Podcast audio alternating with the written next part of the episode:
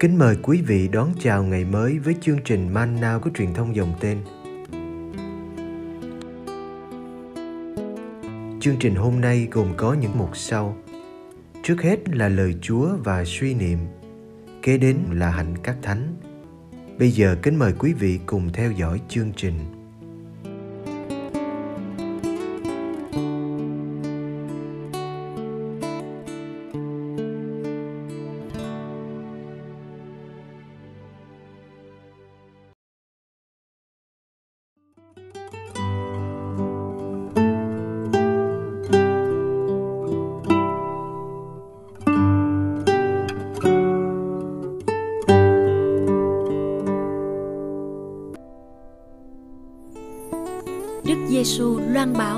Người sẽ mau trở lại. Do An chương 16 Thật thầy bảo thật anh em, anh em mà xin Chúa Cha điều gì thì người sẽ ban cho anh em nhân danh thầy. Cho đến nay, anh em đã chẳng xin gì nhân danh thầy. Cứ xin đi, anh em sẽ được, để niềm vui của anh em nên trọn vẹn. Thầy đã dùng dụ ngôn mà nói những điều ấy với anh em sẽ đến giờ thầy không còn dùng dụ ngôn mà nói với anh em nữa, nhưng thầy sẽ nói rõ cho anh em về Chúa Cha không còn úp bờ. Ngày ấy, anh em sẽ nhân danh thầy mà xin và thầy không nói với anh em là thầy sẽ cầu xin Chúa Cha cho anh em. Thật vậy, chính Chúa Cha yêu mến anh em vì anh em đã yêu mến thầy và tin rằng thầy từ Thiên Chúa mà đến. Thầy từ Chúa Cha mà đến và Thầy đã đến thế gian. Nay Thầy lại bỏ thế gian mà đến cùng Chúa Cha.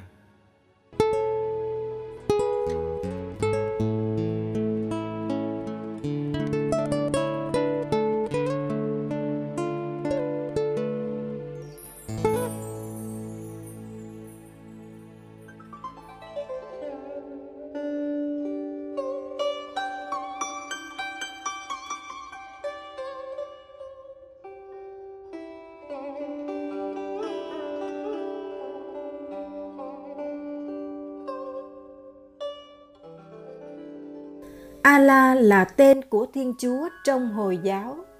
Ngài được tôn kính bằng 99 danh hiệu khác nhau. Đấng tối cao, đấng nhân hậu, đấng toàn năng, đấng vĩnh cửu. Danh hiệu thứ 100 sẽ được mặc khải ở đời sau, nhưng Allah không bao giờ được gọi là cha vì Ngài không sinh con.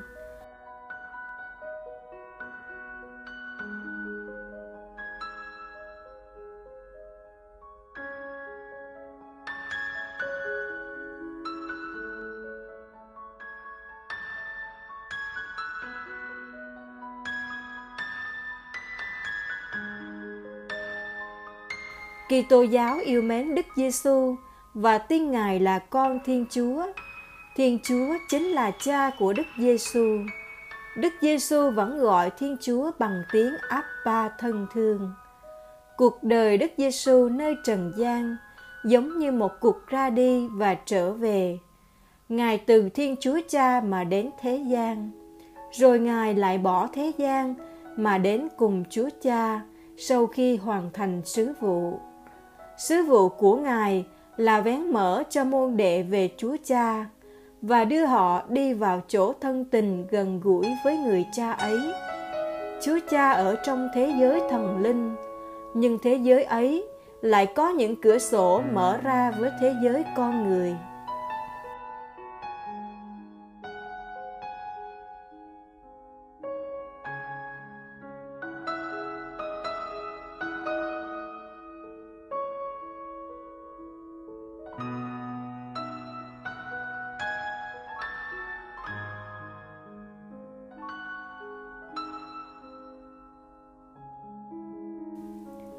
Trong bài tin mừng hôm nay, Thầy Giêsu kêu mời các môn đệ hãy mạnh dạn đến với Cha và nài xin. Đây là điều trước đây họ chưa từng làm.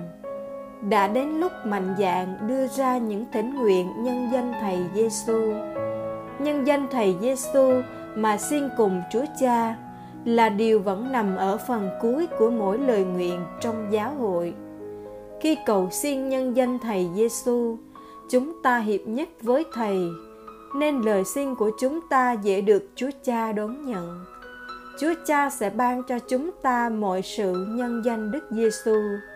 Hơn thế nữa, chính Chúa Cha cũng yêu mến chúng ta và muốn cho chúng ta ơn lớn nhất là đi vào tương quan với ba ngôi ngay từ khi còn sống ở trần gian.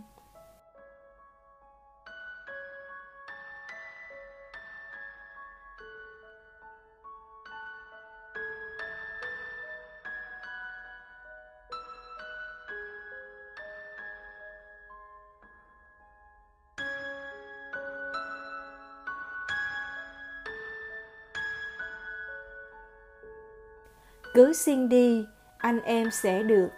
Để niềm vui của anh em nên trọn vẹn. Khi sắp được về hưởng niềm vui bên Chúa Cha, thấy các môn đệ buồn phiền, thầy Giêsu đã nói nhiều về niềm vui. Thầy muốn chia sẻ cho họ niềm vui của mình. Ba lần ngài nói đến niềm vui trọn vẹn hứa ban cho họ.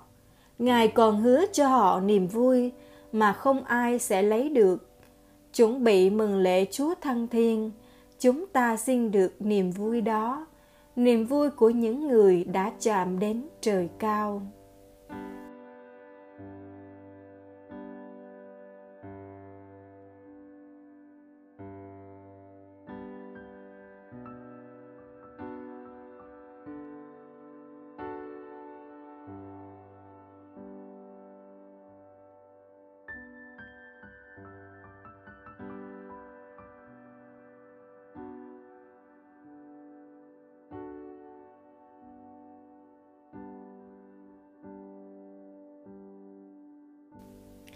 Lạy cha từ ái, đây là niềm tin của con.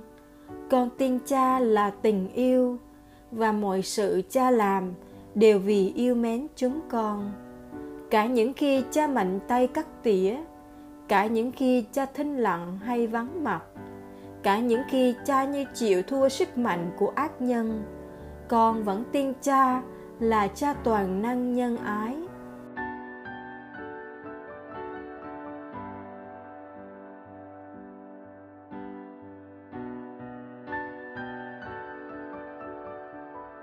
Con tiên cha không chịu thua con về lòng quảng đại.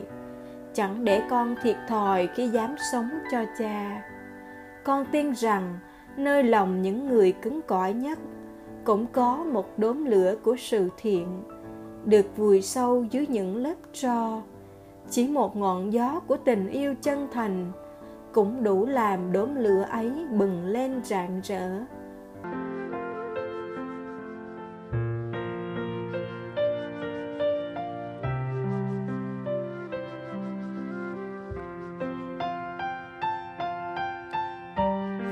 Con tin rằng chẳng có giọt nước mắt nào vô ích. Thế giới vẫn tồn tại nhờ hy sinh thầm lặng của bao người. Con tin rằng chiến thắng cuối cùng thuộc về ánh sáng. Sự sống và tình yêu sẽ chiếm ngự địa cầu.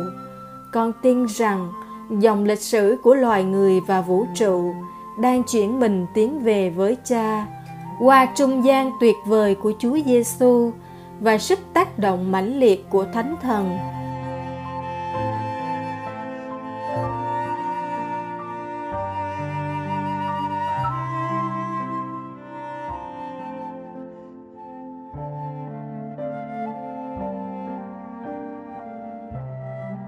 Con tin rằng, dần dần mỗi người sẽ gặp nhau, vượt qua mọi tranh chấp bất đồng, mọi dị biệt thành kiến để cùng nắm tay nhau đi qua sa mạc cuộc đời, mà về nhà cha là nơi hạnh phúc viên mãn. Lạy cha, đó là niềm tin của con. Xin cha cho chúng con dám sống niềm tin ấy. Amen.